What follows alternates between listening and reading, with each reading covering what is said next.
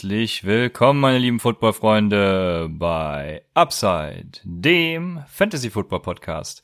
Mein Name ist Christian, an meiner Seite ist wie immer Raphael und ihr hört gerade unsere Folge zum Start Sit Saturday der Woche 15.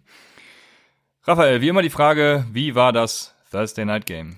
Ja, es war äh, sehr, sehr schön aus, äh, aus, ja, aus unserer Sicht. Ähm, quasi, wenn wir Start- und Sit-Empfehlungen geben, sehr, sehr viele Mark Andrews-Fragen im Discord und ich glaube, jeder haben wir mit Andrews beantwortet. Mm, das war natürlich sehr schön. Der erste Touchdown, da habe ich mich noch mega gefreut. Der wurde dann zurückgecallt. Ähm, ja. Zwei Plays später hat er den aber dann trotzdem noch gemacht. Und ähm, ja, hat mich voll gefreut auf jeden Fall für euch da draußen. Ich habe ihn ja in keiner Liga, habe mich trotzdem gefreut wie ein kleines Kind, weil es immer nice ist, wenn man, wenn die Empfehlung dann eintritt. Ansonsten Mark Ingram, der macht mir ein bisschen Kopfschmerzen. Den habe ich vor drei Wochen, glaube ich, getradet ähm, für für Saquon Barkley und ein First Rounder und ein Second Rounder. Also ich bin all in gegangen. Seitdem ist halt Saquon Barkley scheiße und Mark Ingram mal wieder mit 23 Fantasy Punkten und ähm, ansonsten Hollywood Brown hat noch einen Touchdown gemacht. Den hat sich auch noch empfohlen in, ähm, in der deepen Liga jemanden. Also das war echt ein Spiel, wo alles eingetroffen ist, was ich vorher gesagt habe und was mich natürlich sehr freut. Und war ein geiles Spiel. Die Jets hatten, waren irgendwie gut drin. Ähm, aber natürlich äh, mit so einem Coach kannst du auch nichts reißen. Ich hatte das Gefühl, die ersten zwei Quarter waren sie eigentlich ganz gut im Spiel und danach ähm, sind sie komplett abgekackt. Aber ja, äh, Jameson Crowder abgeliefert ohne Ende. Ich glaube, jeder hat ihn gebencht, inklusive mir. Und ansonsten, ähm, was gibt's noch zu erzählen? Lamar Jackson hat die äh, meisten Rushing Yards äh, aller Zeiten für Quarterbacks erzielt. Und sonst, Mark Ingram ist ein geiler Typ. Hast du die, das Interview gesehen nach dem Spiel? Ja, das Interview habe ich gesehen. Ja, war geil, ne? Cooler Typ. Wo er ihm verschiedene Spitznamen gibt. Ja. Ich glaube, der ist so ein richtiger, äh, richtiger Clown, ne, in der Kabine.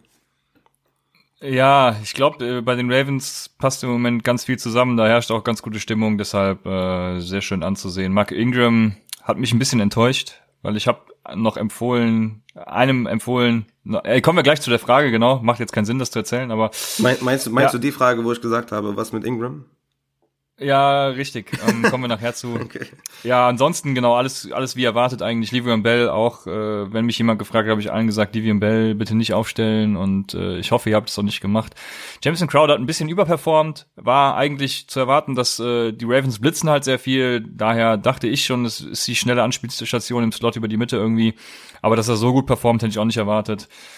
Ja, wieder zurück zu alten Zeiten, sage ich mal. Er hat ja jetzt, glaube ich, zwei zwei Wochen nicht so gut performt. Davor war er ja auch schon gut. Also ja. ja, von daher, es läuft. Und wir können weitermachen mit der heutigen Folge, in der wir euch wie immer natürlich Start-Sit-Tipps geben. Äh, sehr viele Fragen heute dabei, was uns sehr gefreut hat. Äh, und was auch zeigt, dass ihr in den Playoffs steckt und ja, vor schwierigen Entscheidungen steht.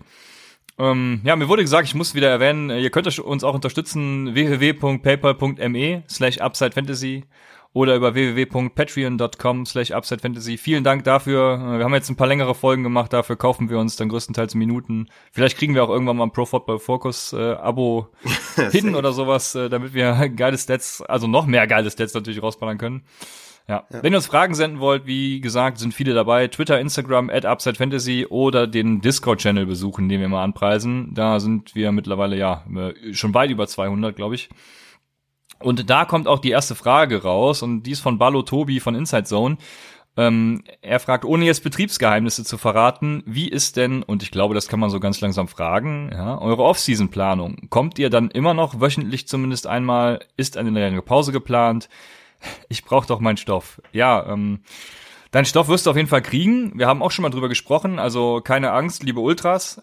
Äh, wir werden auf jeden Fall weitermachen. Wir wissen nur noch nicht, wie genau. Also wir werden nach Woche 16, wenn es dann in die besinnliche Zeit geht, das ist zwischen den Tagen, dann auch eine Pause machen. Ähm, das Ende dieser Pause haben wir bisher nicht definiert. Ähm, ich hatte mal einen Super Bowl in den Raum geschmissen. Ich weiß nicht, ob das so, ob wir das so machen werden, wie auch immer. Wir werden in dieser Pause nämlich auf jeden Fall einen Plan ausarbeiten, welche Folgen wir machen. Vermutlich erstmal einen Rückblick, Fantasy Seasons und unsere Predictions, dies, das. Aber auch eben neue Themen, wie, ich weiß nicht, vielleicht kriegen wir irgendwas hin zu Individual Defense Playern, äh, Devi Leagues, also Devi steht ja für Development, äh, wo man auch College-Spieler mit aufnehmen kann. Sowas äh, generell Dynasty irgendwie, ähm, ja, werden wir auch euch über Twitter nochmal Fragen abstimmen lassen, was ihr generell für Themen haben wollt. Anregungen sind da natürlich gerne gesehen, was euch interessiert, teilt es uns mit. Dann werden wir dazu sicher eine Folge ja, hinkriegen. Ich glaube, das meiste, was bisher kam, was ich mitbekommen habe, war Dein, eine Dynasty-Folge, ne? So eine ja, genau. eine Stunde Dynasty. Ähm, ja. Und wir haben ja noch das eine, ist auf jeden Fall schon klar, genau. Und wir haben ja noch eine geile Analytics-Folge geplant, ne? Genau so ist es. Zu Analytics werden und müssen wir natürlich auch aufklären, weil ich da gerne immer, ja, heute werde ich auch wieder ein bisschen eskalieren zu einem Punkt. Ja, also werden wir auch eine Folge zu machen und wahrscheinlich dann halt einmal die Woche wieder den Rhythmus fahren. Äh, nicht wahrscheinlich, auf jeden Fall einmal die Woche, weil zweimal macht dann keinen Sinn mehr. Das machen wir nur zur Season dann wieder. Und genau, so wird sein. Also werden wir auch nochmal ankündigen in der nächsten Folge dann. Ich denke, jetzt können wir erstmal weitermachen mit den News. Und bei den News gibt's die erste Info, nochmal den Discord-Channel erwähnt. Da haben wir nämlich jetzt einen Verletzungsbot, also der teilt in einem bestimmten Channel immer alle Verletzungen mit, damit da auch keiner verloren geht. Und die Verletzungen, die wir jetzt erstmal mitteilen, die wissen wir unter anderem durch diesen Bot schon. Und das ist auf Quarterback natürlich Daniel Jones, der ist not expected to play. Das heißt, wir gehen davon aus, dass Eli, Eli Manning starten wird. Dann Running Backs. Jordan Howard war limited in practice und wurde jetzt gerade auch so ein bisschen darauf hingewiesen über Twitter, dass er out sein wird. Seine, sein viertes Straight Game, meine ich. Josh Jacobs hatte seine MRI. Da weißt du wahrscheinlich mehr zu. Ich habe nur gelesen, er looked great in seinem Limited Practice. Ähm, hast du da nähere Infos zu? Ja, er, soll wohl äh, spielen. Man kommt da jetzt nicht ganz hinter. Das MRI sah gut aus, oder beziehungsweise gab keine schlimmen News dazu. Von daher soll er wohl spielen. Er hatte ja angekündigt auf Twitter, dass ihm Fantasy egal ist. was, ja. was natürlich vollkommen verständlich ist. Ähm, das scheint mir aber eher nach dem Motto, wenn er nicht bei 100% ist, wird er auch nicht spielen. Und ich wage es eher zu bezweifeln, dass er spielt. Ähm, aber müssen wir abwarten. Ja, genau. Er will da auch keine ähm, keine Prognosen abgeben. Deswegen guckt Sonntag rein und wenn er spielt, dann starten wir ihn, da kommen wir später aber auch noch zu und machen erstmal weiter mit den Wide Receivers. Juju Smith Schuster ist wohl unlikely to play. Da streiten sich auch irgendwie die Experten. Gestern habe ich noch gelesen, er ist expected to play, heute wieder unlikely to play. Also das bitte auch beobachten. Ja, es, er ist äh, gestern frühzeitig vom Training äh, gegangen. Also das, das scheint ja, okay. mir doch so, als ob er nicht spielt. Ne? Ja, alles klar, dann macht das Ganze Sinn. Will Fuller und Tyrell Williams hatten Limited Practice. Da bleibt es auch weiter abzuwarten, ob die spielen. Devonte Parker und Albert Wilson natürlich auch. Die sind ja beide im Concussion-Protokoll. Adam Thielen wird wahrscheinlich spielen. Gut, das haben wir letzte Woche auch gesagt. Also da bitte auch nochmal gucken, ob das tatsächlich so eintritt. Ähm, T.Y. Hilton hat wieder trainiert. Denkst du, der wird spielen? Oh, mich hat die Nachricht echt überrascht. Hm, es gibt ja noch so ein, zwei Playoff-Szenarien oder äh, Konstellationen, dass die Colts noch reinkommen. Ich denke, ist schon, schon sehr unwahrscheinlich. Hm, hat mich überrascht, dass er, dass er trainiert. Ah, ich habe mich ja gefragt, ob ich ihn dann spiele. Ähm, würdest du ihn spielen, wenn, wenn, er, wenn er fit ist oder wenn er deklariert wird als Start? Würdest du ihn spielen? Ich würde ihn spielen, ja. Ja, wir hatten das ja vor ein paar Wochen schon mal, ne, dass, dass er ingeruled wurde.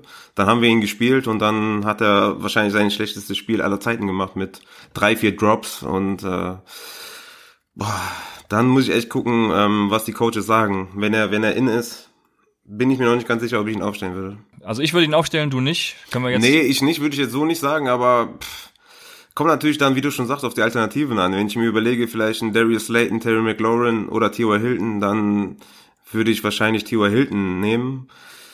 Wenn wir dann aber Richtung, äh, weiß ich nicht, äh, Debo Samuel gehen oder Emmanuel Sanders, dann würde ich Emmanuel Sanders oder Debo Samuel nehmen. Aber es ist schwierig, Stand jetzt das zu beantworten. Müssen wir auf jeden Fall beobachten, was da noch so kommt. Ich denke, er wird nicht spielen, aber wenn er in ist, ich habe ihn ja auch in mehreren Ligen, dann stehe ich echt vor einer schweren Entscheidung. Ja, alles klar. DJ Chark hat auch nicht trainiert, wird wahrscheinlich auch nicht spielen, äh, ist auch noch nicht als out deklariert, aber ja, wir, wir gehen erstmal Stand jetzt davon aus, dass er nicht spielt, haben wir auch später noch eine Frage zu. Olchan Jeffrey und Marvin Jones sind beide auf IR, werden also nicht mehr spielen, auch die ganze Saison nicht mehr. Ja, das äh, trifft einige Fantasy-Owner natürlich böse. Äh, alle Golladay-Owner können sich wahrscheinlich freuen. Machen wir weiter mit den Tight Ends. Evan Ingram ist gerade eben kurz vor Aufnahme der Folge als out deklariert worden. Wie findest du das? Ähm, ja, ich habe ja einen, einen niceen Shot auf Darius Slayton und äh, das natürlich gleich bleiben. Ne? Es ist gut für Slayton, dass Ingram ausfällt. Ja.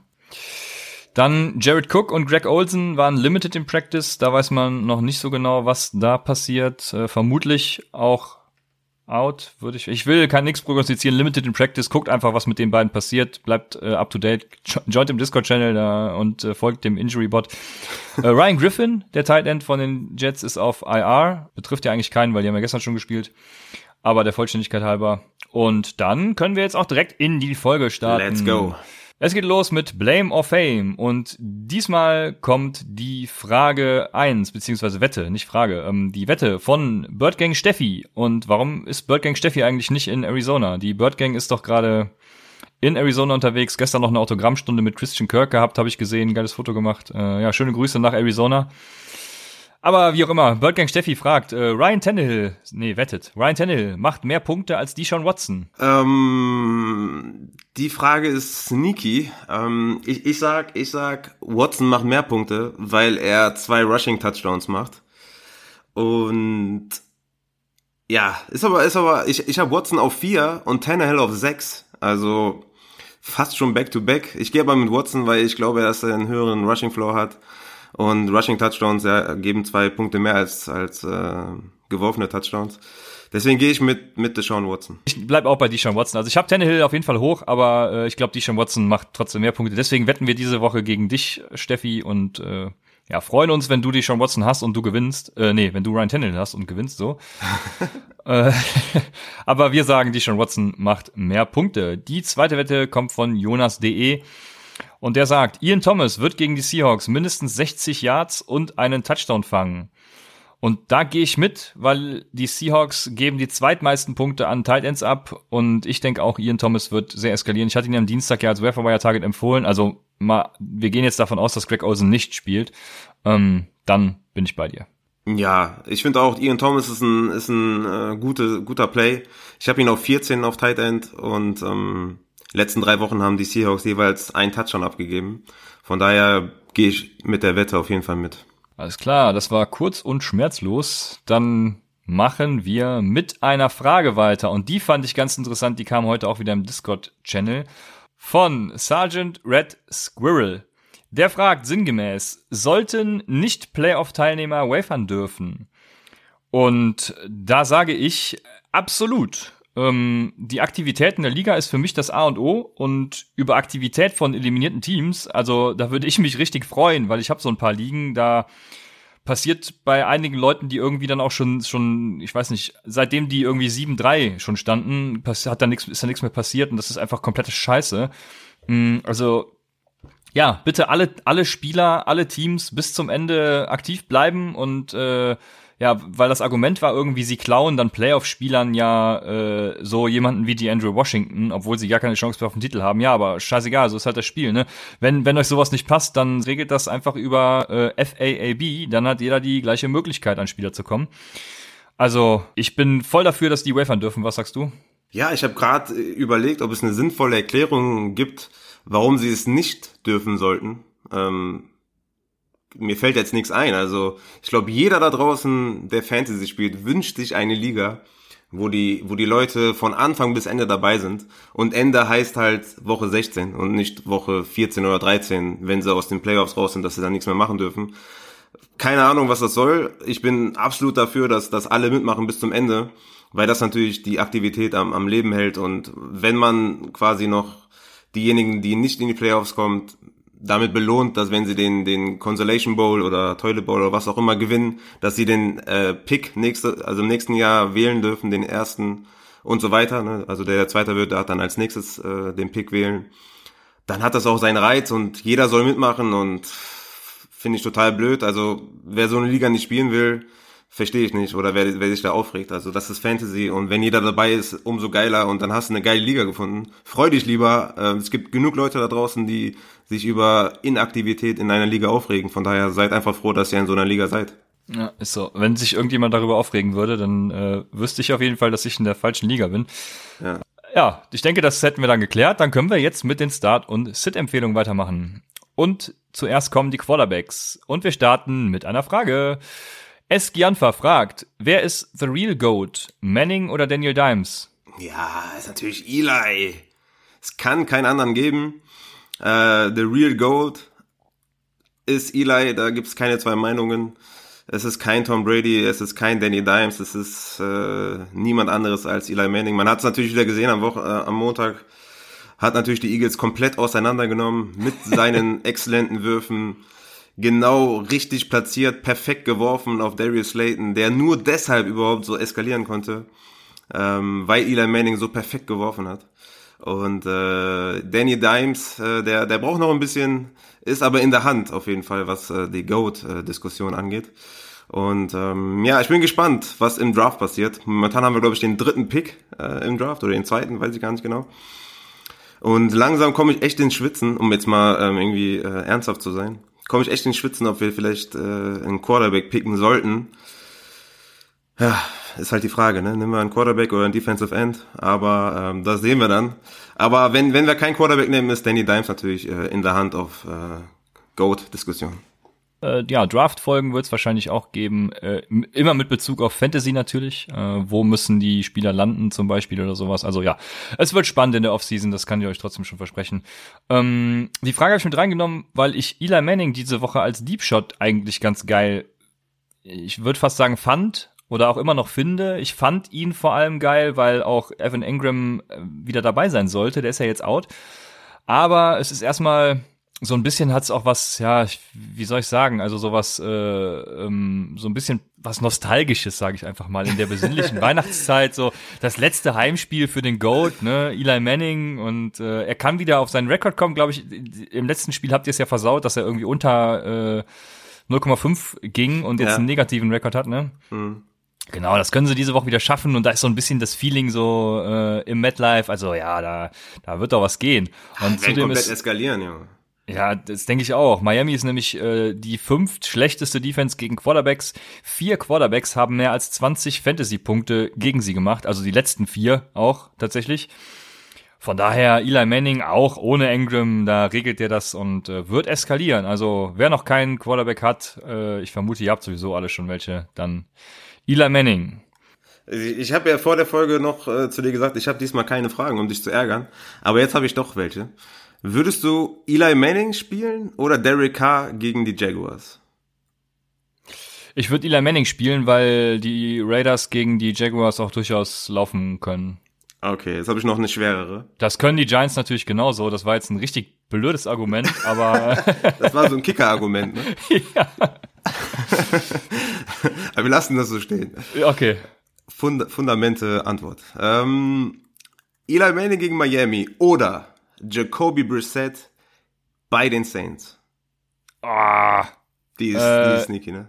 Ja, da würde ich Jacoby Brissett aber nehmen. Ah, echt? Ja, ich glaube schon, ja, ich, ja, einfach auf, ja, ja.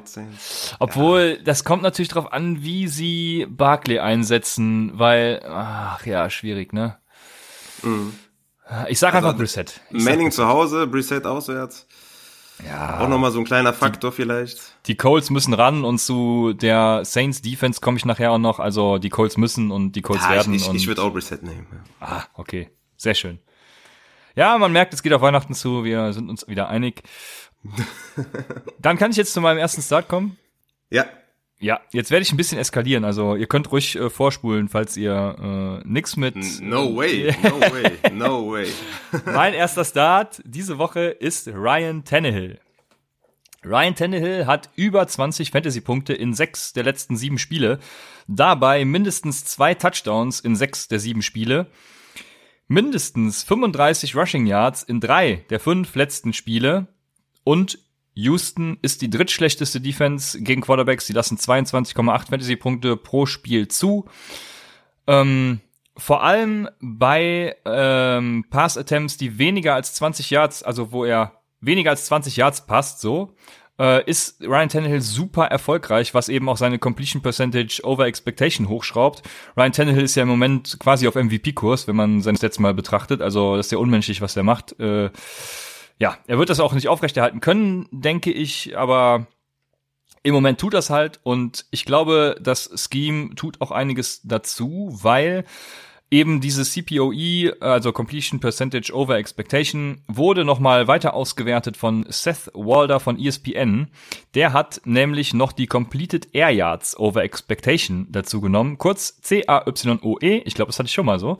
Und der Unterschied ist, dass diese CPOE nur Air Yards nehmen, aber diese eben nicht ins Verhältnis setzen. Das heißt, ähm, plus fünf bei einem Screen sind genauso viel wie plus fünf bei irgendeinem Deep Throw.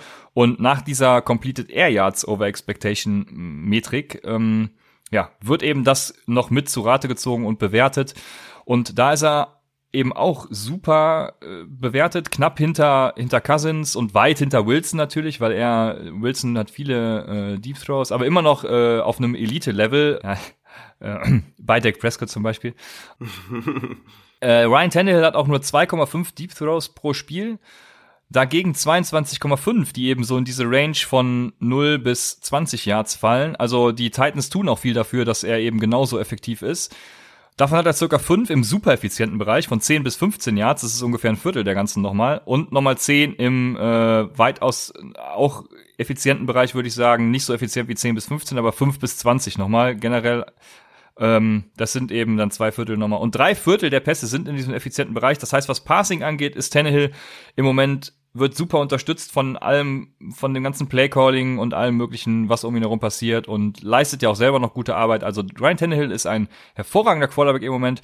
Das ist für Fantasy natürlich komplett irrelevant, was ich gerade gesagt habe, weil es, uns ist eigentlich scheißegal, wohin er die Pässe äh, bringt. Hauptsache er bringt sie an und er bringt sie halt auch an und hat auch eine hohe Completion Percentage. Er läuft auch viel, wie ich eben schon gesagt habe und ja, macht halt Punkte und so ein Quarterback brauche ich in den Playoffs. Ich lasse Ryan Tannehill starten. Huh. Ja, gar keine Frage. Das ist wie gesagt mein Quarterback 6. Ähm, nicht nur, weil er einfach komplett eskaliert diese Saison und natürlich eine Regression nächste Saison hat und äh, die, die Titans sich auf jeden Fall eventuell in Teufels Küche bringen könnten, wenn sie jetzt, wenn sie ihm jetzt so einen, so einen krassen Deal über fünf Jahre geben oder so. Weil Regression kommt, 100 Prozent. Aber es geht gegen die Texans, wie du sagst, und ähm, ja, ich, ich, ich musste ihn auf sechs packen. Ich habe ihn zum Beispiel vor einem Jimmy Garoppolo, vor einem Dak Prescott und vor einem Aaron Rodgers, vor dem er sowieso, wirst du jetzt wahrscheinlich sagen. Aber ja. Halt mich jetzt mal zu. Es gibt, es gibt natürlich jede Woche neue Aaron Rodgers Stats, die ich äh, bringen könnte, aber ja, hast, du, ich hast halt, Ich halte mich jetzt zurück. Ja, ich habe heute welche gesehen, dachte mir, komm, schreibst du sie auf, bringst du sie rein. Dann habe ich gesagt, nee, besser nicht. Oh, Kann ja nicht jede Woche irgendwie hetzen. Äh, von daher. Nee. Ja, warum? Das sind einfach nur Facts. Ja, aber äh, Ryan Tannehill, ich ich bin mir tatsächlich nicht sicher, ob so eine schlechte. Ich weiß, dass viele sagen, es ist eine schlechte Entscheidung, wenn sie ihm einen langfristigen Vertrag geben, aber stell dir vor, er hält seine Leistung, also nicht so in dem Maße wie jetzt, aber er hält sie aufrecht und ist weiterhin ein super, also ein guter Quarterback.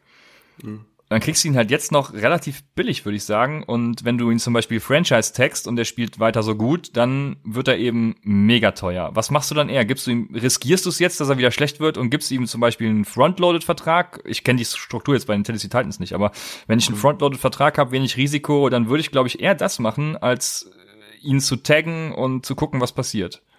Ja, für mich, also wenn ich jetzt Owner wäre, wäre das auf jeden Fall die Safety-Variante, ihm einen Tag zu geben Franchise-Tag und dann zu gucken, ob er es wiederholen kann.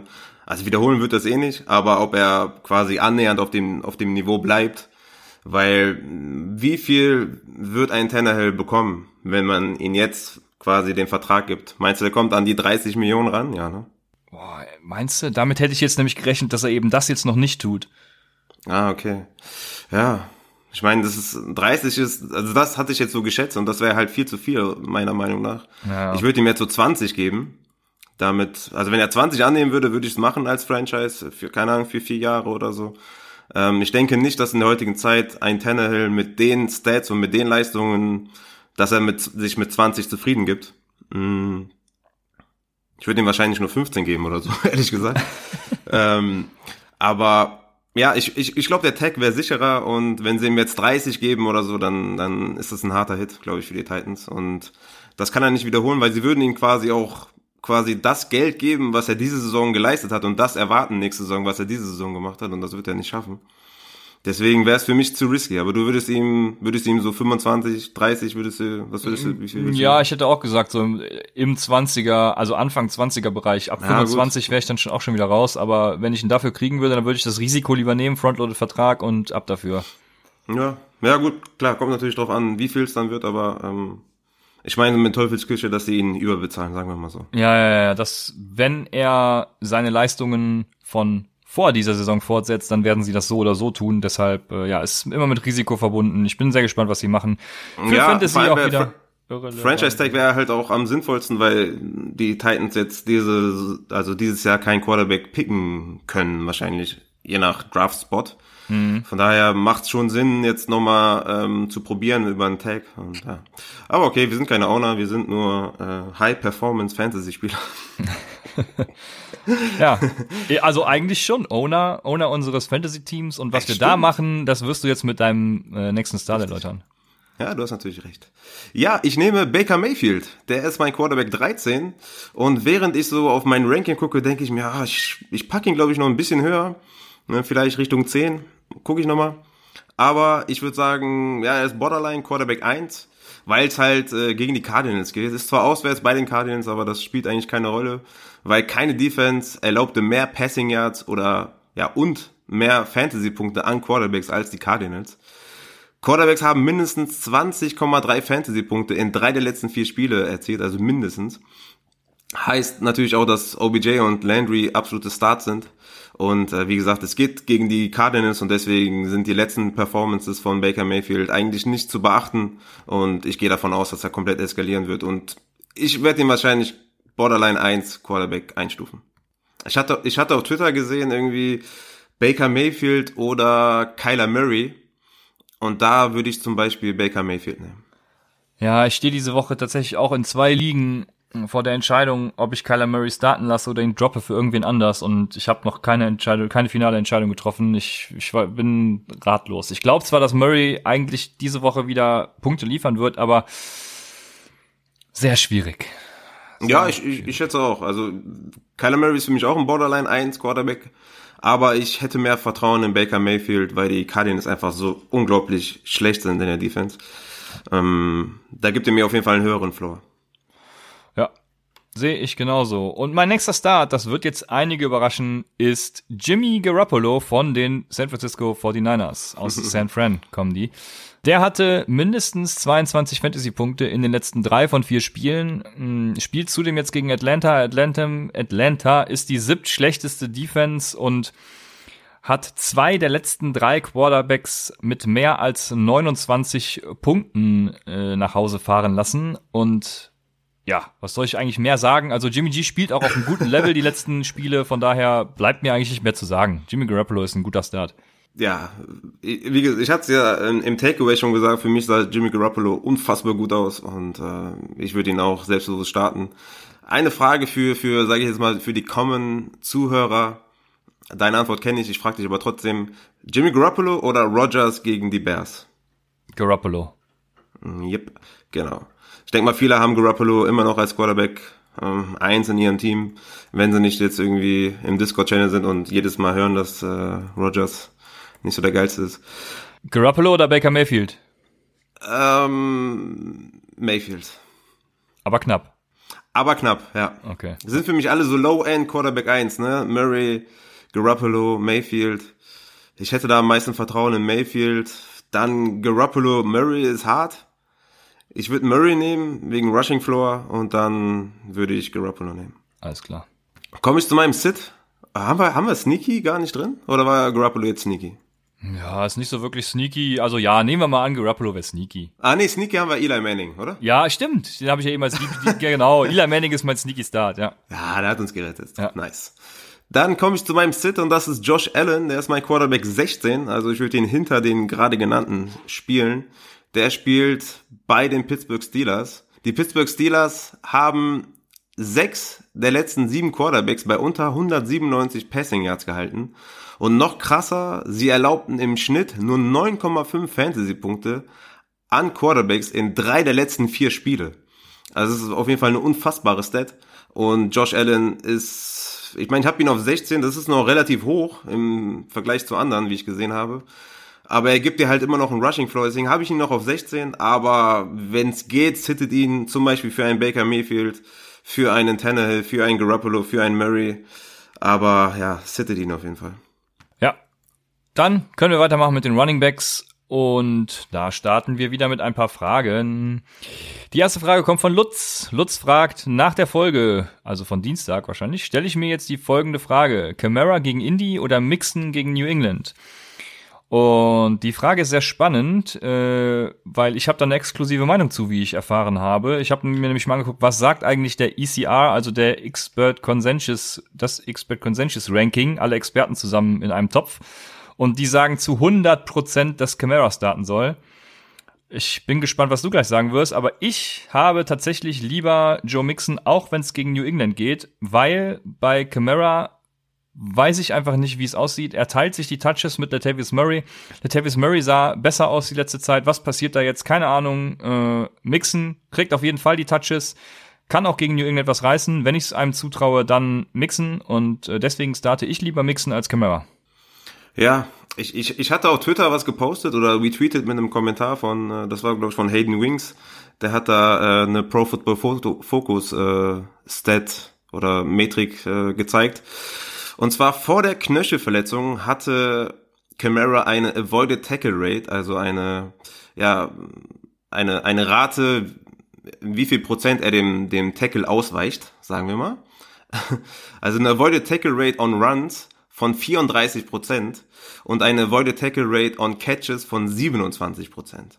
Und nach der Verletzung, also nach der Rückkehr, hatte er eine Avoided Tackle Rate on Runs von 13%, Prozent, wie gesagt vorher 34%, Prozent, jetzt 13 Prozent und eine Avoided Tackle Rate von 14%, Prozent, ne, vorher 27%, Prozent, jetzt 14%. Prozent. Und das zeigt natürlich eindeutig, dass äh, mit Camara etwas nicht stimmt, dass er vielleicht nicht ganz fit ist, ne, wie zum Beispiel Saquon Barkley, dass er vielleicht vom Kopf her nicht ganz fit ist ähm, also jetzt nicht irgendwie ähm, nicht geistesgestört ist, sondern einfach ähm, vielleicht ein bisschen mehr Angst hat bei seinen Bewegungen und so. Das ist ja auch immer bei Meniskusrissen und sonstigen Sachen ist ja auch immer eine, eine Recovery-Zeit von der Injury ist, ist die eine Sache und die andere Sache ist halt nochmal das mentale Problem bei Verletzungen. Mhm. Und es scheint jetzt bei Barkley und auch bei Camara so zu sein, dass sie ja nicht ganz, ähm, jetzt wollte ich schon wieder sagen, nicht ganz fit sind äh, im Kopf, was das angeht. Deswegen das Selbstbewusstsein auch mal, äh, ne, ich weiß auch nicht, wie man es formulieren soll, aber ich denke, die Hörer ja, wissen, genau, dass man, ist. ja, dass man keine Angst ja. hat äh, vor äh, einer Re-Injury ja. nach dem Motto. Äh, für mich sind beide Running Back 2. Ich habe Mixon auf 18, Camara auf 16. Ich hatte es auch auf Twitter gepostet ähm, und gesagt, dass man kann Camara in einer, in einer 12er League mit einer Flex, kannst du Camara sitten. Für mich ist er mindestens noch ein Flex-Spieler in der 12er League mit einer Flex. Da kann ich mir nicht vorstellen, dass ich ihn sitte, aber wie du schon sagst, ähm, das ist jetzt für mich nicht eindeutig, dass ich Camara über Mixen starte. Ich würde es immer noch tun. Mm, es ist halt wirklich schwer, ne? Oh. Ja. Beides üble Matchups zudem noch dazu. Ähm, Indy ist jetzt auch nicht gerade ähm, einladend für Running Backs.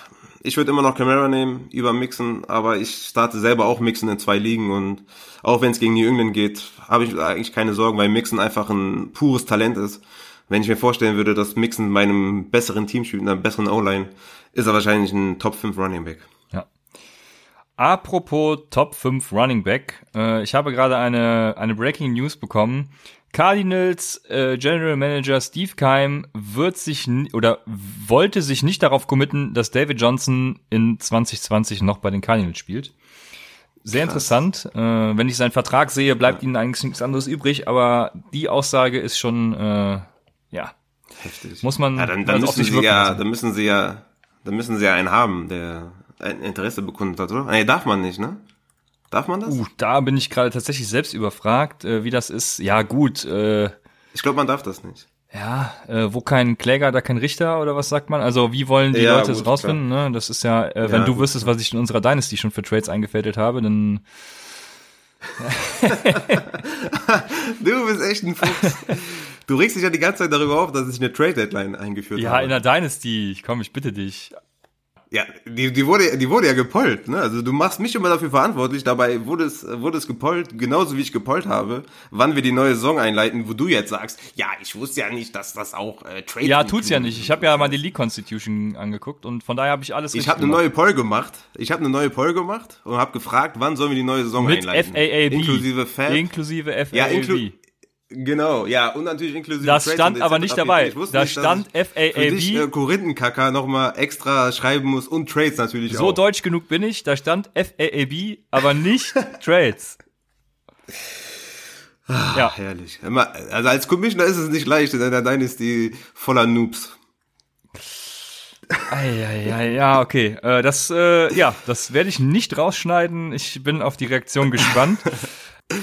Ey, ich krieg eh nur, ich krieg eh nur Hate in unserer Dynasty die ganze Zeit. ja, das ist korrekt, wie sich alle gefreut Liebe. haben, als ich aus den Playoffs geschossen habe. Das war schon äh, sehr schön. Lass uns weitermachen. Genau. Äh, jetzt weiß ich gerade, jetzt bin ich ein bisschen raus, muss ich sagen. Aber ich glaube, die, das nächste, was wir ansprechen wollten, war eine Frage von Torben VDV23 über Instagram. Der fragt quasi erstmal Pick 3. Barkley, Chubb, White, Ingram oder Lindsay. Und da komme ich genau zu dem angesprochenen Thema Ingram. Ich hatte nämlich ihm gestern schon gesagt, äh, meine Empfehlung wäre natürlich Barkley Chubb, äh, logisch. Und Lindsay anstatt Ingram, weil ich tatsächlich davon ausgegangen bin, die Ravens führen mit wie viel haben sie auch geführt? Irgendwie 21, nee, 21-7 ist ja noch nicht so krass, aber sie waren auf jeden Fall weit vor und ich dachte, Ingram wird geschont, Gus Edwards kriegt wieder die ganze Spielzeit, weil sie sind ja schon in den Playoffs, haben die Playoffs geklincht und auch den First Seed quasi schon sicher, wenn sie jetzt noch gewinnen. Und also ich dachte eigentlich einfach, es, es läuft und die schmeißen Gus Edwards rein. Dann macht Ingram natürlich den ersten Touchdown. Ich dachte mir schon, scheiße. Und dann macht Ingram in dieser scheiß Garbage Time auch noch den zweiten Touchdown und ich dachte mir nur, doppelt scheiße. Ähm, deswegen, ich hoffe, äh, Torben, du hast Ingram gestartet, wie Raphael es empfohlen hat. Darf ich noch mal kurz äh, sagen, was ich dir geschrieben habe dazu? Ja, ja, klar. Lindsay über Ingram ist schon hart. Ja, ist es, ist es auch, ja. Aber ja, ich hatte auf jeden Fall zu Ingram geraten. Deswegen war meine Intention, Ingram draußen zu lassen. Lindsay erläutere ich später noch. Deshalb, falls du Ingram schon gestartet hast, herzlichen Glückwunsch. Falls nicht, dann Barkley, Chubb und Lindsay. Die Lindsay, den ich auch vor White habe. Ich weiß nicht, wie du das siehst. Ja, auf jeden Fall. Ja, okay, brauchen wir gar nicht groß reden. Ich sage später noch was zu Sony Michel, deshalb kommt da der Take zu White. Ich glaube einfach nicht, dass sie viel aufs Passing Game für Running Back setzen werden. Und dann können wir weitermachen mit der nächsten Frage. Die kommt von FH946. Wen für die Flex in PPR? Wohlgemerkt. Jacobs, wenn er spielt, Mostard, Allen Robinson oder AJ Brown. Und ich würde sagen, also gut, wenn Jacobs spielt, dann natürlich Jacobs, ne? Ähm, wenn Jacobs nicht spielt, dann Allen Robinson, den Wide Receiver Nummer 5 in PPR seit Woche 10 und den Wide Receiver Nummer 12 insgesamt in 2019. Also ein, ja, ist damit immer noch ein Wide Receiver 1 den würde ich über AJ Brown und über Raheem Mostert starten lassen und dann eben, ja gut, Andrew Washington hat wahrscheinlich dann wer anders. Äh, laut Mike Tagliere von Fantasy Pros hatten nur zwei Teams gegen Green Bay kein Finish innerhalb der Top 30 äh, Wide Receiver und das war mir neu, weil ich dachte eigentlich, die Green Bay Defense wäre ganz gut gegen, gegen äh, Wide Receiver. Er sagte auch, dass äh, Jair Alexander bisher noch nie jemanden geshadowed hat, also das machen die Packers nicht, auch sehr interessant. Ja, ich sehe ihn trotz des schweren Matchups, wie ich es empfinde, als Borderline Wide Receiver 1, 2. Und äh, also genau in dieser Range, Wide Receiver 12 und damit stärker als AJ Brown Mostard und genau, wenn Jacobs spielt, dann natürlich ihn, aber ansonsten Andrew Robinson. Ja, ich hatte die ähm, Frage tatsächlich auch im, im Discord-Channel beantwortet schon. Ich wusste nicht, dass wir die mit reinnehmen. Ich habe äh, auch Allen Robinson gesagt. Und ich, ähm, während du deinen Take gemacht hast, habe ich mir gedacht, okay, mh, hm, ich glaube, selbst wenn Jacobs spielt, würde ich Allen Robinson nehmen, weil er halt ein High Re-Injury Risk ist. Ja, okay. Der, äh, Josh Jacobs. Okay. Deswegen würde ich tatsächlich sogar, auch wenn Jacobs spielt, zu, mit Allen Robinson gehen. Ja, das ist natürlich eine krasse Frage. Also was machst du mit Jacobs, wenn er spielt? Du, ah, ich weiß nicht, ob man ihn benchen kann, ne? weil er spielt halt gegen die Jacksonville Jaguars, die, pff, ne? Ja, aber wenn ich so eine Option habe wie Allen Robinson, ich habe ihn auf 12 in Half PPR. Ja, das, das, heißt, in PPR ist er, ist er locker eine 9 oder eine 8. Ähm, deswegen, ja, ich würde Allen Robinson unter, unter jeden Umständen spielen. Ja, okay. Weil da komme ich direkt zu meinen Starts. Ich habe nämlich mir als erstes Mal aufgeschrieben, dass Mostard ganz klarer Start ist und auch die Andrew Washington. Und damit auch, äh, weiß ich nicht, ob ich Jacobs starten lassen würde, wenn er spielt. Ähm, die Re-Injury Risk, die würde ich es geht halt in die Playoffs, ne? In einem normalen Spiel hätte ich jetzt gesagt, die würde ich auf jeden Fall in Kauf nehmen. Jetzt bin ich ein bisschen am Hadern tatsächlich. Aber ich würde Jacobs trotzdem aufstellen, weil, ja, ich würde Jacobs einfach aufstellen gegen die, gegen die Jacksonville Jaguars, wenn er spielt. Ja, und wenn er nicht spielt, eben, genau, die Andrew Washington auf jeden Fall starten gegen die Jacksonville Jaguars. Ähm, vor allem ist das ja ganz, auch eine ganz schöne Story. Äh, Adrian Frank hat dazu heute einen geilen Artikel rausgebracht. Das ist das letzte Spiel für die Oakland Raiders in, äh, in, in, in Green Bay, wollte ich schon sagen. Ähm, in äh, Oakland heißen ja Oakland Raiders, ne, in Oakland. Wird mit Sicherheit eine emotionale Sache. Äh, ja, ich bin sehr gespannt, äh, werde mir das auch mal angucken, hin und wieder ins Einzelspiel schalten. Also ja, sehr schön und spannend. Äh, die Andrew Washington wird da mit Sicherheit versuchen, einiges zu reißen. Die wollen auf jeden Fall gewinnen, denke ich. Und äh, wenn Jacobs startet, dann, du hast ja eben schon gesagt, dann er, er wird nur starten, wenn er bei 100% ist, hat er gesagt, eure Fantasy-Teams sind mir scheißegal, von daher äh, start, startet auch Jacobs. So, das ist mein Take. Ja. Mein Start, äh, Running Back Start ist David Montgomery, ist mein Running Back 25. Also eher einer für die Flex. Ähm, da könnt ihr ihn aber durchaus selbstbewusst starten. Wenn ihr, wie gesagt, eine Standard 12er Liga mit einer Flex spielt, kommt natürlich auf die Alternativen an, ob ihr Upside braucht, ob ihr Floor braucht, aber David Montgomery ist ein guter Start, ist mein Running Back 25 gegen die Green Bay Packers spielen sie. Und Green Bay belegt Platz 26 in DVOA gegen den Run und haben bisher die sechs meisten Fantasy-Punkte an Runningbacks abgegeben und Runningbacks erlaufen im Schnitt 122 Yards pro Spiel und 4,7 Yards per Carry. In beidem ist David Montgomery jetzt nicht der Knaller, weder in Yards noch in per Carry. Von daher ist das vielleicht ein nices Matchup für ihn, um da jetzt mal zu explodieren und ähm, für mich ist er, ist er ein guter Play in der Flex und ich würde sagen, wenn ihr einen für Floor braucht, dann solltet ihr David Montgomery aufstellen. Was machst du, wenn er auch da nicht liefert? Ja, dann äh, ist vorbei. Startest du David Montgomery über die Andrew Washington, wenn Jacobs out ist? Nein, natürlich nicht. Über Mostard? Safe nein. Mostard brauchen wir gar nicht zu erwähnen. Der ist ein Must-Play. Ich guck mal kurz. Mostard ist mein Running Back Nummer 14. Ja, ein bisschen Restrisiko bleibt immer noch, dass er, äh, obwohl, nee, Shannon hat jetzt auch gesagt, dass ja, er, äh, ne, genau. dass er mit ihm als Leadback geht. Ja, ja, er ist kein Restrisiko ja, genau. mehr da, von daher alles gut. Auch eine Info gewesen, vielleicht. Aber ja, jetzt haben wir sie genannt. Also Mostard Aber ist der klare ich, Running Back. Ja? Genau. Ich, ich starte Montgomery zum Beispiel über Devonta Freeman, äh, über Kenyon Drake, okay. über Hunt. Äh, da ist schon etwas close. Was sagst du, Hunt oder Montgomery? Hunt mhm. bei den Cardinals. Mm, Montgomery. Ja, siehst du. Deswegen, also er ist schon, schon ein strong Play auf der Flex. Ja. Startest du auch Montgomery über Philip Lindsay? Nein, auf gar keinen Fall. Ich habe Lindsay auf 15. Okay. Genau, Philipp Lindsay, das wäre nämlich mein nächster Start. Der ist seit der Bye Week bei 62 Carries. Er hatte 16, 13, 17, 16, während Freeman bei 23 Carries rumdümpelt. 8, 2, 5 und 8. Die Receptions sind ungefähr ähnlich. Immer so um die 2, 3 pro Spieler. Aber trotzdem habe ich das Gefühl, dass Freeman bei beim Passing Game ein bisschen mehr eingesetzt wird als als Philip Lindsay. Das da ist das Risiko bei Philip Lindsay natürlich die frühe und hohe Führung später auch äh, von Kansas City und dass Freeman eben im Passing Game eingesetzt wird. Wie gesagt, seit der Bye Week war das zwar ähnlich, aber davor war es auch viel Freeman lastig. Wir hatten es auch in irgendeiner Folge mal angesprochen, dass Freeman so ein bisschen der Linze des letzten Jahres ist.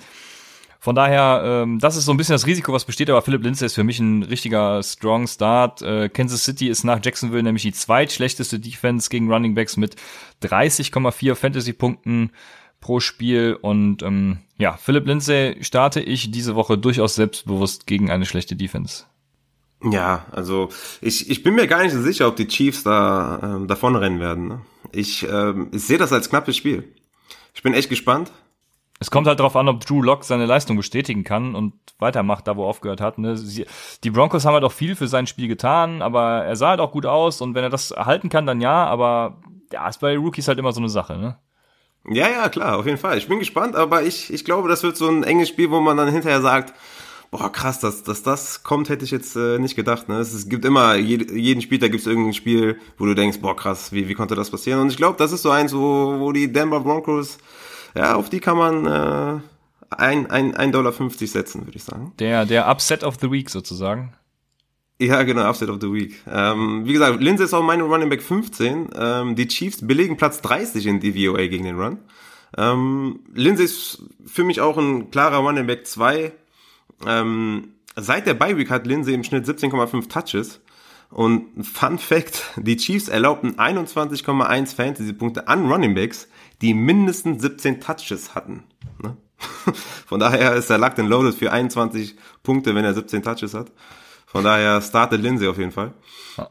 Mm, mein Start ist Kareem Hunt, den habe ich eben schon angesprochen. Ähm, ich würde Montgomery über Hunt spielen, aber die sind Back-to-Back -back für mich.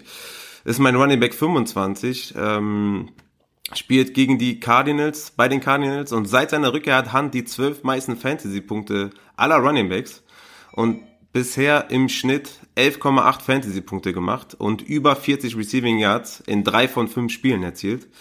Ja, und Arizona erlaubte Running Backs äh, 48 Receiving Yards in vier der letzten sechs Spiele.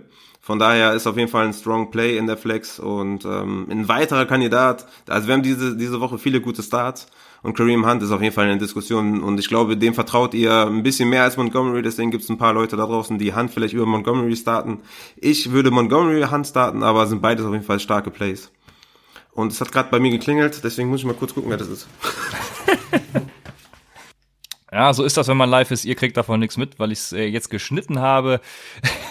ähm, ich habe noch, während du an der Tür warst, eine sehr nette Stat gefunden bezüglich Montgomery, auf den du ja gerade auch wieder zu sprechen kamst. Lama Jackson and the Chicago Bears are tied with exactly 1103 rushing yards this year. Das heißt, Lama Jackson hat genauso viele Rushing Yards wie die ganze Chicago Bears Offense. Aber Montgomery ist ein netter Start, da stimme ich dir zu. Du wolltest noch einen Spieler sagen, wenn ich es richtig verstanden habe. Genau, ich wollte noch einen PPR-Only-Guy ansprechen, und zwar Duke Johnson. Ähm, spielt bei den Tennessee Titans. Ähm, ja, es ist eine schwache Texans Defense. Mm, das heißt, so Rückstand ist schon durchaus vorstellbar. Das heißt, man könnte wenig Hyde sehen, dafür viel Duke Johnson. Der hatte jetzt 14 Targets die letzten zwei Wochen. Und die Titans erlaubten die elf meisten PPA-Punkte pro Spiel an Running Backs. Von daher wollte ich ihn nur kurz reinschmeißen als guten Flex-Guy in PPA. Äh, wie gesagt, PPA only. Ich weiß gar nicht, wo ich ihn habe. Hier in Half PPA. Ich glaube irgendwo 35, ne hier 39. Also für mich nur, nur ein PPA-Guy, aber da auf jeden Fall selbstbewusst starten äh, gegen die Tennessee Titans. Also die Texans sind halt auch das beschissenste Team für Pass-Catching Running Backs. Ich weiß auch gar nicht, warum sie so blöd waren, für Duke Johnson zu traden, wenn sie ihn dann nicht einsetzen. Wenn sie ihn einsetzen, ist er super effektiv und effizient. Äh, aber sie raffen irgendwie nicht, dass sie ihn einsetzen sollten. Von daher, äh, ich weiß auch nicht, was da so Phase ist gerade bei denen. Aber ja, wer Karen Hickton bencht oder beziehungsweise einen Practice Squad nimmt, der hat auch nichts anderes verdient, als dumm zu sein. Also ja, Lassen wir das mal so stehen. Ich habe diesmal tatsächlich keine Sits. Ich hatte einen Upset Alert mit Livion Bell, aber äh, oh. der hat ja gestern schon gut. gespielt. Mach, mach, mach mal den Take zu Livion Bell jetzt. nee. ja, nee. Äh, ist, wir sind eh schon wieder bei 50 Minuten hier. Mach, mach jetzt weiter mit deinen Sits, los. Okay, ja, ich habe einen und der tut mir ein bisschen weh, aber das ist Marlon Mack. Der ist mein Running Back 24 bei den New Orleans Saints. Ähm, für mich wenig Upside in einem negativen Gamescript, weil die Colts hinten liegen werden auf jeden Fall. Ähm, zudem erlaubten die Saints die acht wenigsten Fantasy Points per Game an Running Backs und belegen Platz 10 in DVOA gegen den Run. Also von daher pff, hartes Matchup. Gegnerische Running Backs haben im Schnitt nur 21,8 Rushing Attempts pro Spiel gegen die Saints. Das sind die zweitwenigsten in der NFL. Und pff, ich weiß nicht, also ich habe ihn ganz krass gedown, äh, down, gedowngradet, wollte ich gerade sagen. Er hat ähm, letzte Woche sich nur gerettet mit einem Touchdown, hatte aber jetzt nicht unbedingt äh, sagenhafte ähm, Carries oder Attempts oder sonst was. Von daher ist das mir viel zu heikel mit Marlon Mack. Ich gucke jetzt nochmal gerade nach, wie viele Attempts er tatsächlich hatte. Ja, in der Zeit kann ich schon was zu Marlon Mack sagen, weil ich das ganz interessant finde. Ich habe äh, wollte eben, glaube ich, schon mal darauf verwiesen, nämlich auf die Saints Defense. Und wenn man diese Stats natürlich vor Augen hat, die sind immer rückwirkend, also deskriptive Stats. Äh, das heißt, letztes äh, oder letzte die letzten Wochen waren Marcus Davenport und Sheldon Rankings natürlich noch dabei. Bei den Saints fehlen nämlich jetzt Marcus Davenport als Defensive End und Sheldon Rankings als Defensive Tackle. Die haben sich beide gegen die 49ers verletzt. Dazu hat Cameron Jordan nicht trainiert und Kiko Alonso, der, der Outside Linebacker, ebenso wenig. Also Cameron Jordan ja Defensive End, klar. Die haben nicht trainiert, da weiß man nicht, was mit denen ist, eventuell auch out. Und AJ Klein, Linebacker, war auch im Limited Practice. Also die Defense von denen ist im Moment so ein bisschen angeschlagen und ich glaube, das kommt wiederum Marlon Mack zugute. Dazu kommt noch äh, Von Bell, hat auch nicht trainiert. Ähm, Cornerback, Corner, nee, Safety, äh, Von Bell, jetzt weiß ich gerade gar nicht, ob Von Bell äh, Cornerback oder Safety ist. Auf jeden Safety. Fall ähm, Safety, ne? Genau, auf mhm. jeden Fall jemand, der den Pass verteidigt, auch nicht trainiert. Also die Defense der Saints ist sehr geschwächt und wenn die Colts mit den Saints mithalten können, wovon man ausgehen kann, wenn man die verletzten Liste der Defense sieht, ja, und den Lauf dann eben auch brauchen, um äh, vorwärts zu kommen, dann denke ich, geht's für Malomek schon ab. Ich bin da bei dir, dass es sehr riskant ist, aber ich würde Mac und werde Mac diese Woche trotzdem starten lassen. Ja, okay, also wenn, wenn Cameron Jordan jetzt noch ausfällt und Kiko Alonso jetzt noch ausfällt und AJ Klein ausfallen, also das wäre auf jeden Fall krass. Und Von Bell hast du auch noch genannt. Ja. Ich hatte jetzt äh, Davenport, wusste ich. Also ich meine, wenn die alle ausfallen, dann ähm, sieht das natürlich noch mal ein bisschen anders aus. Ähm, ich habe jetzt noch mal gerade geguckt, der hatte letzte Woche gegen Tampa Bay 13 Carries für 38 Yards, also 2,9 im Schnitt und einen, also halt den Touchdown gemacht. Deswegen hatte er 9 Fantasy-Punkte oder fast 10, 9,8 Fantasy-Punkte. Ja, gegen Tampa Bay mhm. halt auch, ne? Das ist äh, ja, ja, eine andere Hausnummer. Ja, ja, gut, wenn, also wie gesagt, auf jeden Fall die Defensive Spieler hier nochmal ein Auge behalten. Also wenn die alle ausfallen, dann, dann würde ich Mac wahrscheinlich sogar starten. Äh, Stand jetzt, sagen wir einfach mal Davenport und Rankings out. Ähm, ja, da würde ich ihn sitten. Ähm, würdest du Mac oder Hunt starten? Mm, Mac. Hunt at Arizona, das weißt Mac. du wahrscheinlich. Okay. Ja, das ist genau das. Das einzige Spiel, was ich weiß, ja.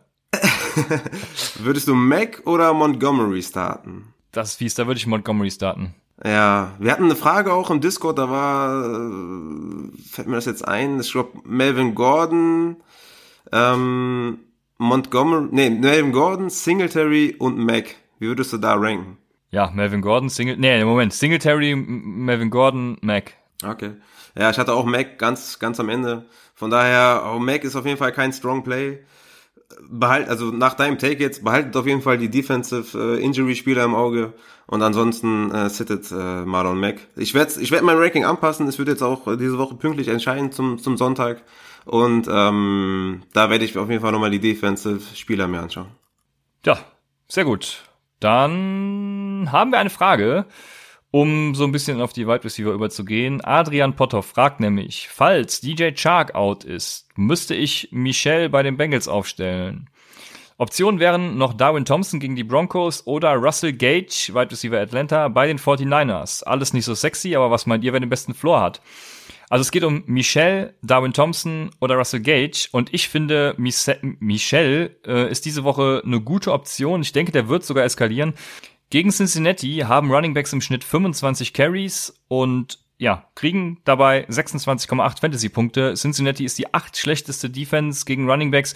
New England wird, ich denke, davon kann man ausgehen, führen und dementsprechend dann auch laufen.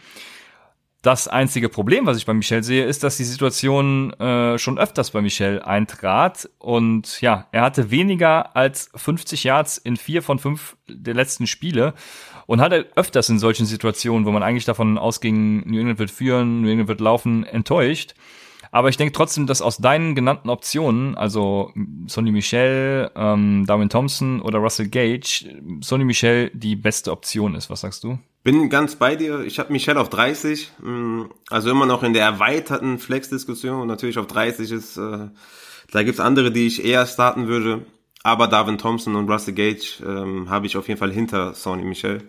Ähm, das ähm, sollte klar sein. Also Adrian, starte Michelle, ich habe jetzt gerade eine, eine Breaking News bekommen. Devante Parker is in final stages of concussion protocol and has a good shot at clearing in time to play on Sunday, was natürlich sehr, sehr, sehr, sehr schön ist. Ja, das freut alle Owner von Fitzpatrick, von Devonta Parker und auch alle Dolphins wahrscheinlich. Oder die wahrscheinlich eher nicht, weil die ja den Pick brauchen. Aber auf jeden Fall geil. Das freut mich persönlich auf jeden Fall. Ja. Dann machen wir weiter mit einer nächsten Frage von Rocks. Der oder die fragt Gallup oder Dix? Ja, ich habe mich da schwer getan zwischen den beiden. Und da Adam Thielen ähm, wohl zurückkommen soll, habe ich Dix auf 19, Gallup auf 22. Ich bin da eher auf Dicks Seite und äh, würde ihn bevorzugen. Ja, das sehe ich ähnlich. Da sind wir uns wieder einig. Ähm, bin auch großer Gallup-Fan, aber in diesem Fall auch bei Dix. Dann eine Frage über Instagram von Luisa Eberhardt. Mike Evans ist weg und mein Flex-Spieler war letzte Woche nix. Hab mir Russell Gage und Anthony Miller geholt. Dafür schon mal ähm, Glückwunsch, sehr gut gemacht. Welche zwei der drei würdet ihr aufstellen? Und seht ihr Zach Pascal noch vor Miller oder Gage? Grüße aus der Schweiz. Ja, Grüße in die Schweiz zurück. Mike Evans hatten wir bei den Injuries gar nicht genannt, weil am Dienstag hatten wir schon gesagt, der wird wahrscheinlich nicht spielen, ist unsere Prognose. Seitdem äh, verhärtet sich das auch, sage ich mal, äh, wie sein Hamstring. Also, ähm, ja, ich würde sagen, Mike Evans ist out. Wenn er spielt, was machen wir dann mit ihm? Besteht die Möglichkeit überhaupt? Ich glaube nicht. Also wenn er, wenn er in ist, dann spielen wir ihn. Ja, wenn er in ist, dann spielen wir ihn. Genau, da, darauf wäre ich nämlich auch gekommen. Und ähm, ja, Russell Gage oder Anthony Miller wirst du dann beide starten, weil er nicht spielen wird wahrscheinlich. Äh, wie würden wir die ansonsten ranken? Zach Pascal, Russell Gage und Anthony Miller? Ich würde Zach Pascal, Anthony Miller und dann Russell Gage nehmen. Okay, da sind wir uns auch wieder einig, das würde ich genauso machen. Äh, Pascal hat zwar auch ein fieses Matchup, würde ich sagen, gegen New Orleans, aber ich habe es eben schon angesprochen, die, ähm, die Defense ist ein bisschen gebeutelt und ja, ich denke, Pascal immer noch vor Anthony Miller und Russell Gage das ist eine gute Option. Also in der Aber Reihenfolge. Auf jeden starten. Fall noch äh, Grüße auf jeden Fall in die Schweiz. Mein, einer meiner großen Träume, die ich mir noch nicht äh, erfüllt habe, ist Skilaufen in der Schweiz. Ich war noch nie in meinem Leben Skilaufen. Ähm, ich bin hier nur von äh, Plattengebäuden umgeben. Was, gibt's, Skihalle Neues gibt's doch. Oh, nee. Was meinst du? Also es ist nicht das richtige Feeling, ne? Es ist, ja, nee. Ich muss schon so die Berge sehen und ja, es muss so richtig geil kalt sein und man muss dieses Feeling haben, weißt du? Also, da, also das ist echt eine der Sachen, die ich noch nie gemacht habe und immer wenn ich das so im Fernsehen sehe und ich habe einen guten Freund, der ist Skilehrer und äh, irgendwie alle paar Monate in der Schweiz und macht sich dann macht sich da einen schönen immer denke ich mir, boah, ich will unbedingt mal mitkommen und dann passt es zeitlich nie. Also das ist einer meiner großen Ziele und äh, vielleicht sehen wir uns mal in der Schweiz. ja, vielleicht seht ihr euch. Also ja, meine Frau will auch immer mal wieder Skilaufen. Die war früher wohl öfter Skilaufen und äh, ich bin ja so ein Typ, für mich ist alles unter 20 Grad Winter. Was? Äh, da bin ich tatsächlich raus, da musst du alleine hinfahren, Was? Skilaufen. Ich mag die Kälte ja total gerne. Also trockene Kälte finde ich voll geil. Ich bin auch im Oktober geboren, vielleicht deswegen. Ah. Aber trockene Kälte ist richtig money, ist voll geil. Ich liebe das. Ja, ich habe mir Arizona auch eigentlich nur als Team ausgesucht, weil es in der Wüste liegt und immer schönes Wetter ist. Und damit du immer immer schön äh, auf 180 sein kannst. Und ja, das sowieso. Das ist ja sowieso mit all meinen Sportteams äh, der Fall. Also ich bin da echt, ich habe da echt Talent für mir, die größten Graupen auszusuchen. Wobei es gab ja auch, auch seitdem ich die Arizona Cardinals mag, schon erfolgreichere Zeiten. Also so ist es ja nicht von daher. Eine, oder? Ja, es gab, ja, genau. Es gab eigentlich die, das eine Jahr, wo, wo sie im NFC Championship Game waren, ja. Und dann auf üble Art und Weise ja. ausgeschieden. Ja, 2008 Super Bowl, da war ich tatsächlich noch nicht äh, so richtig am Start, aber im Nachhinein natürlich, klar, wurde man betrogen, aber so ist es halt mit meinen Vereinen, werden immer betrogen. ja, okay. lass uns weitermachen mit Let's unseren go. Starts. Mein erster Start, Wide Receiver, ist Kenny Golladay. Und Kenny Golladay ist mit Blau tatsächlich wieder startable. Ich würde sagen, so in der Wide Receiver 2 Region mit Upside für mehr.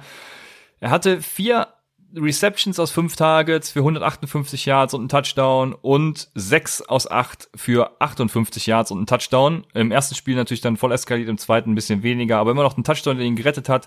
Ja, läuft bei ihm. Golladay sieht neben Jones vor allem mehr als 50 Prozent der Targets nach 10 Yards. Also, ja, ich würde mal sagen, Medium bis Deep Shots.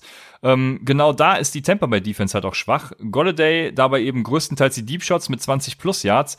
Jones liegt im Bereich von 10 bis 20 Yards. Da ist jetzt natürlich die Frage, wer bekommt die Jones Targets? Ähm, ich nehme einfach mal an, es wird eine Mischung aus Golladay, Amendola und Hawkinson sein. Also Golladay profitiert eher noch von dem Auswahl von Jones, würde ich sagen. Oder denkst du sogar, dass Logan Thomas davon profitieren könnte? Der prozentual gesehen dort den größten Impact hat bei diesen 10 bis 20 Yards. Ja, ist definitiv ein Deep Shot. Also gegen Tampa Bay ist eigentlich jeder ein Deep Shot, der irgendwie auf dem Platz steht. Von daher, klar, wenn ihr eine extrem liebe Liga seid und irgendwie, weiß ich nicht, ne? Logan Thomas sollte man auf jeden Fall auf der Rechnung haben. Also jetzt nicht in der normalen Zwölferliga mit einer Flex, da absolut null, aber klar, in der, in der 20er Liga ist es wahrscheinlich total geil, wenn du Logan Thomas hast. Ja, das, ja, in, also es ist wirklich ein Deep, Deep, Deep, Deep Shot, ja, aber ähm, auf jeden Fall mal. Also würde mich jetzt nicht wundern, wenn er zwei Touchdowns macht. Ja, das, ja, das, da würde, das würde mich tatsächlich wundern, aber es würde mich nicht wundern, wenn er irgendwie so in der Region von 10 bis 15 Toll. Punkten landet. Also, weil ja. Tampa Bay, muss man ja sagen, ist noch schlechter gegen Wide Receiver als Arizona. Da habe ich mir nur aufgeschrieben, uff. Weil ja, das ist schon echt schwer. Äh, 46 Fantasy-Punkte pro Spiel lassen sie gegen Wide Receiver zu. Und wenn man die dann mal so aufteilt, ja, warum nicht? Ich, ich habe eine ich hab ne Breaking, Breaking Frage von Mark Macy, der wahrscheinlich seinen Namen der hat seinen Namen wahrscheinlich wegen dir geändert. Jetzt heißt er hier Maisie, also M-A-I-S-I und vorher hieß er M-A-E-C, also. Z, was weiß ich. okay. Jetzt hat er, es, hat er es vereinfacht für uns. Der fragt nämlich, weil du jetzt gerade bei Golladay bist, ja. Flex, Kenny Golladay oder Camara? Boah, Kenny Golladay. Ja, für mich auch eigentlich safe. Ja. ja. Ja. Ja, das ging ja kurz und schmerzlos, die Breaking-Frage. Ja. ja, das stimmt. Okay, dann mach, also ich sehe äh, in Golladay auf jeden Fall auch ein sehr, sehr gutes Play und äh, ja, safe aufstellen. Also für mich auch keine Frage, ist ein White Receiver 2 und äh, pff, ja, klar, aufstellen. Ich habe ein bisschen deepere, also zwei deepere Spieler. Mh, mm, zuallererst Terry McLaurin mein Wide Receiver 30 gegen die Eagles und äh, der McLaurin-Hype ist so ein bisschen abgekühlt, seit Haskins übernommen hat. Dennoch, und äh, das ist ein bisschen unter die Räder gekommen, hat er neun Fantasy-Punkte, zehn Fantasy-Punkte, dann leider zwei Fantasy-Punkte und 14 Fantasy-Punkte aufgelegt die letzten vier Spiele. Und ohne das schlechte Spiel gegen die Panthers hat er damit im Schnitt elf Punkte erzielt in drei der letzten vier Spiele was wirklich äh, total gut ist. Ähm, Glaube ich, so hat, hat man das nicht auf der Rechnung gehabt. Und ähm, die Eagles erlauben die meisten Punkte und die meisten Receiving Yards der NFL an Outside Receiver. Und ja, Darius Slayton, letzten Montag 154 Receiving Yards und zwei Touchdowns. Ja, und wenn das Terry McLaurin auch macht, dann äh, sind wir froh. Also ich würde ihn, ja, habe jetzt gerade noch mal überlegt, über Zach Pascal auf jeden Fall starten, über Tyler Boyd starten. Das ist so die Range, würde ich sagen. Mm, wie siehst du das? Würdest du auch über äh, Tyler Boyd und äh, Zach Pascal starten? Ja, ich denke, also ich denke schon, ja, gegen Philly äh, sowieso. Ähm, ja, also ja, ein klares Ja. Aber ein sneaky Ding jetzt hier. Terry McLaurin gegen die Eagles oder John Brown bei den Steelers? Terry McLaurin, auf jeden Fall zu 100 Prozent. Ja, ja, siehst du, sehe ich auch so. Vielleicht McLaurin ste stecke ich noch so Richtung 28 oder so, aber meine Vorläufigen habe ich jetzt erstmal auf 30 und äh, finde, das ist ein nices Play und ja, äh, ja let's go. Ja, ich glaube er hat, er bringt Upside mit auf jeden Fall, also äh, ja, gerne. Ja. McLaurin finde ich auch geil. Vor allem, ich habe es, glaube ich, vor ein paar Folgen schon mal gesagt, McLaurin überall, also wenn ihr in der Dynasty spielt, wir haben eben gesagt, wir machen noch eine Dynasty-Folge oder so, versucht McLaurin zu kriegen. Ich habe schon einen First Rounder bei uns in unserer Dynasty geboten. Es wurde abgelehnt. Anscheinend sehen viele das so, dass man McLaurin haben muss. Welchen First Rounder? Dein First Overall? Nee, ich habe einen ah. 2021 geboten, meine ich. Ah, okay. Wenn ich mich richtig erinnere. Mein First Overall, der ist für was anderes weggegangen, womit keiner rechnen würde, glaube ich. Hast du den, hast du den jetzt schon getradet? Also nein, natürlich. Schon nein, nein, unter der Hand nein, jetzt? nein. Ah, okay. Mist. Äh, sind wir aufgeflogen. Ähm, Gibt Strafen auf jeden Fall. ich muss Strafen verhängen. Nein, wir haben, nein, nein, nein, natürlich noch nicht. Wir sind noch in Verhandlungen, aber wenn er dafür weggeht, dann, äh, ja, ich mache weiter mit, ähm, mit meinem Take. Und zwar McLaurin. Wenn, Was für in der Dynasty bin ich gelandet? in der Dynasty, McLaurin, holt ihn euch, ähm, was es auch kostet. Er ist nämlich Nee, wie fange ich an? Ich fange anders an. Es gibt so eine äh, Statistik zu highest graded Rookie Wide Receivern aus ihrer Rookie-Saison halt. Also wie gut sind Wide Receiver gegradet?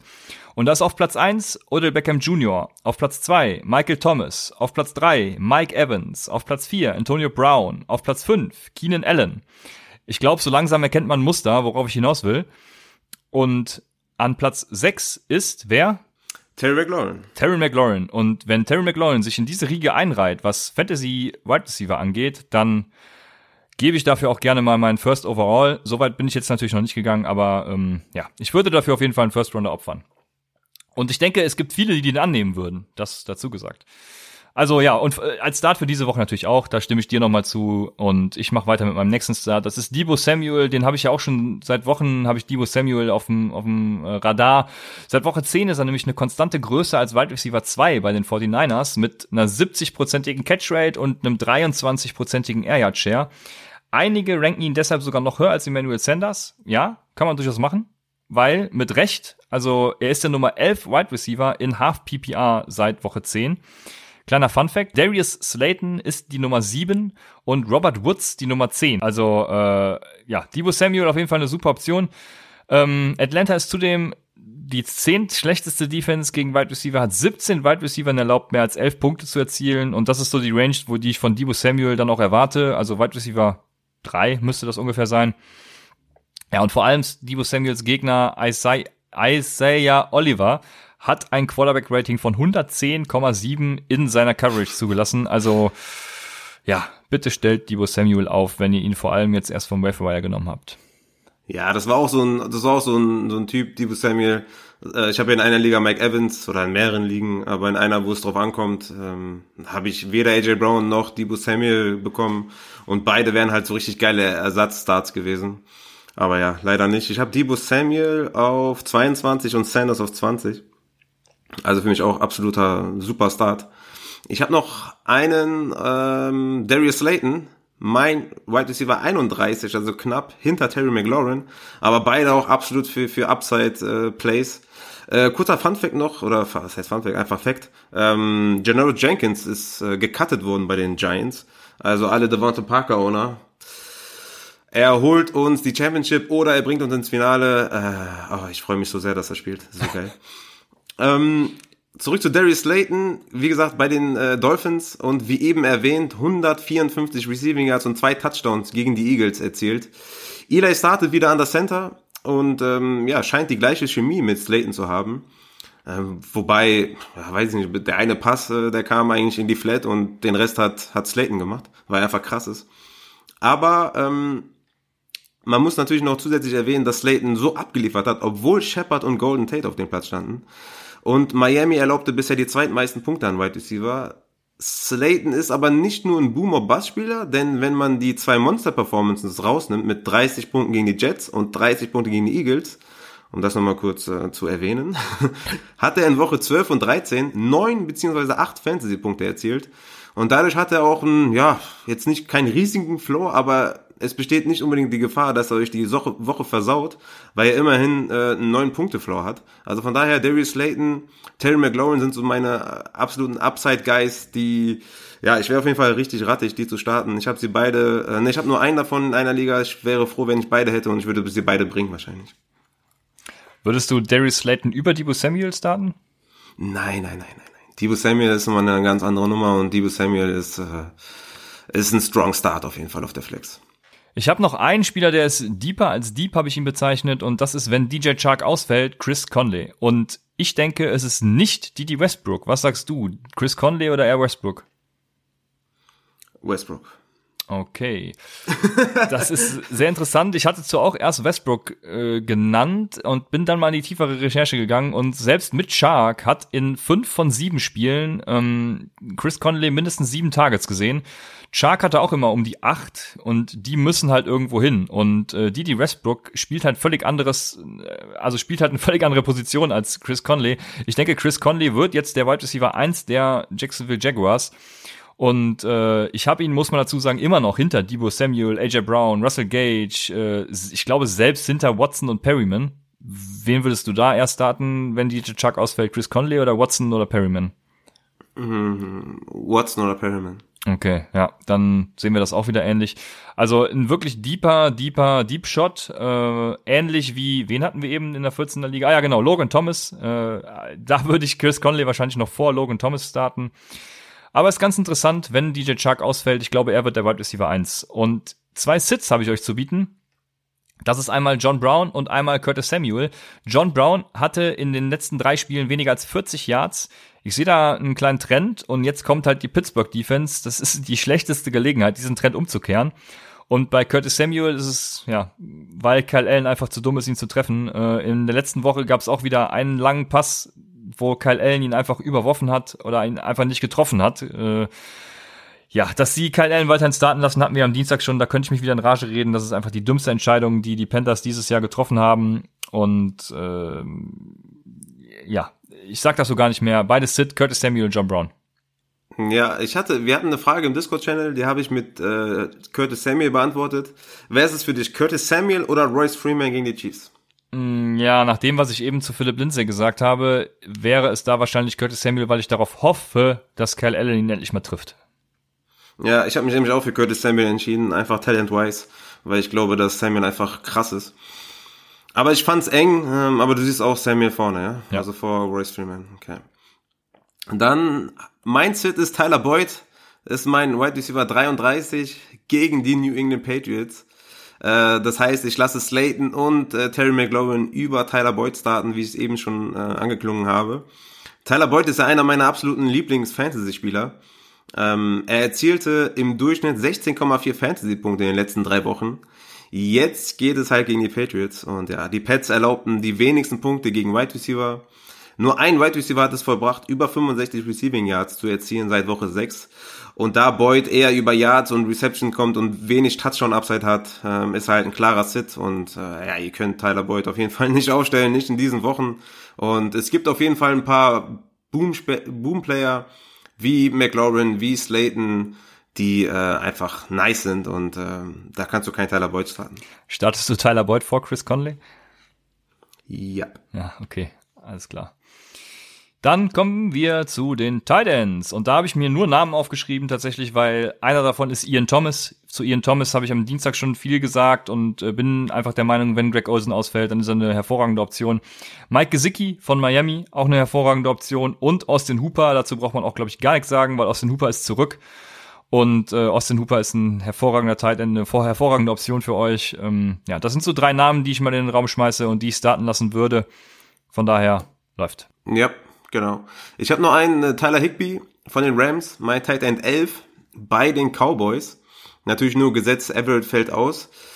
Über die letzten zwei Wochen ist Higby der Tight End 1 mit durchschnittlich 21,2 Fantasy-Punkten und durchschnittlich 9,5 Targets. Ähm, und die Cowboys erlaubten die elf meisten Fantasy-Punkte an Tight Ends. Also von daher, wenn ihr Tyler Higby habt, der ist auf jeden Fall in einem erweiterten äh, Streaming-Kreis und ähm, gibt nicht viele, die ich über ihn starte, aber er ist mein Tight End 11 und mein Tight End Sit ist Jacob Hollister bei den Carolina Panthers. Russell Wilson hat im Schnitt 229 Passing Yards in den letzten drei Spielen geworfen, was wirklich erschreckend ist, wenn man sich vorstellt, wie gut Russell Wilson ist. Und die Panthers erlaubten die fünf wenigsten Punkte an Titans und nur zwei Touchdowns haben sie gegen Titans erlaubt seit Woche 1. Also Jacob Hollister ist ein Sit. Ich lasse ihn in einer Liga starten, weil es keine anderen Optionen gibt. Aber wenn ihr zum Beispiel Tyler Higby äh, streamen könnt, dann würde ich Tyler Higby nehmen.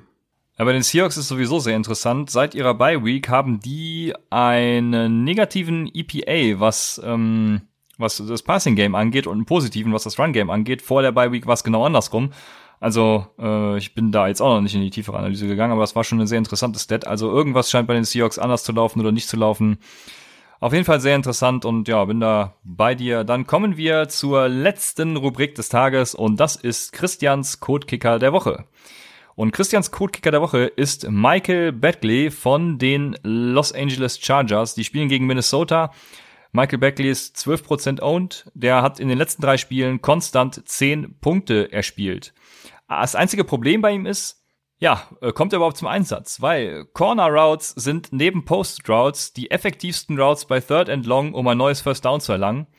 Und bei Corner Routes war Rivers 2018 nach DYAR, also ähm, Defensive Yards Above Replacement, das heißt äh, ja, was wäre passiert, wenn jemand anders seine Würfe gemacht hätte? Da hat er einen Wert von 100 plus 186 Yards, also er macht 186 mehr Yards als sein Replacement.